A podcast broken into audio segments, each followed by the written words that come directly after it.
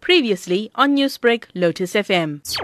In the previous years, we had a lot of involvement of parents, etc., in the development of youth sport. But now that has taken a downturn, well, the simple reason is that currently COVID has put paid to that. There's not much development taking place. But since those years, we've seen development taking place with regards to soccer, cricket, other indoor sports like volleyball and karate. Swimming has been one of the sports that we can be quite proud in, in Chatsworth where we produce about a few South African and KZN swimmers.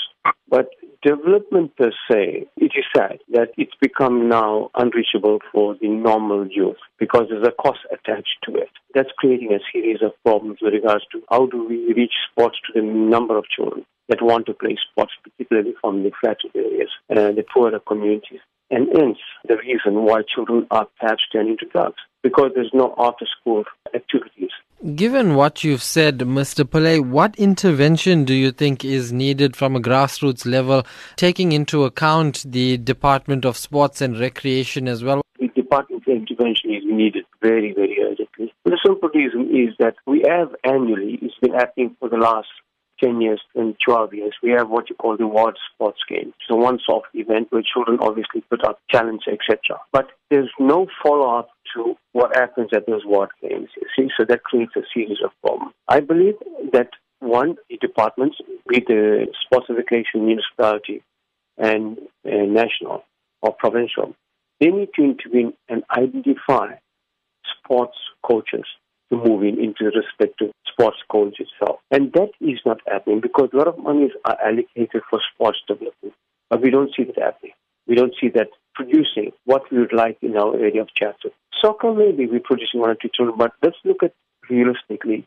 If you look at a wide area like either Phoenix or Chatsworth or whatever it is, you've got to go into an academy. And we don't see too many academies uh, that are yeah. In KZN, you have a soccer academy. There is a cricket academy, but most of the children that are coming from ex-Model C schools, or Model C schools in particular, are getting into the academies. So therein lies the issue of if you can afford it, you can play sport.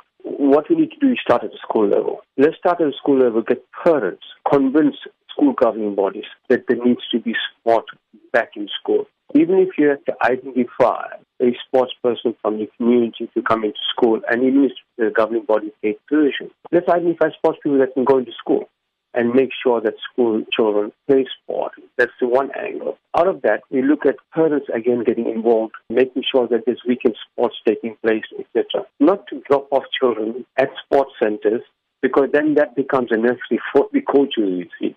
I'm saying there needs to be a little bit more interest because I run karate schools and I've been running karate schools for the last 35 years. And I found it difficult. Parents come leave the children for one hour and don't look at the progress of the children, you know. So I'm saying parents should take a little bit more interest. Newsbreak, Lotus FM, powered by SABC News.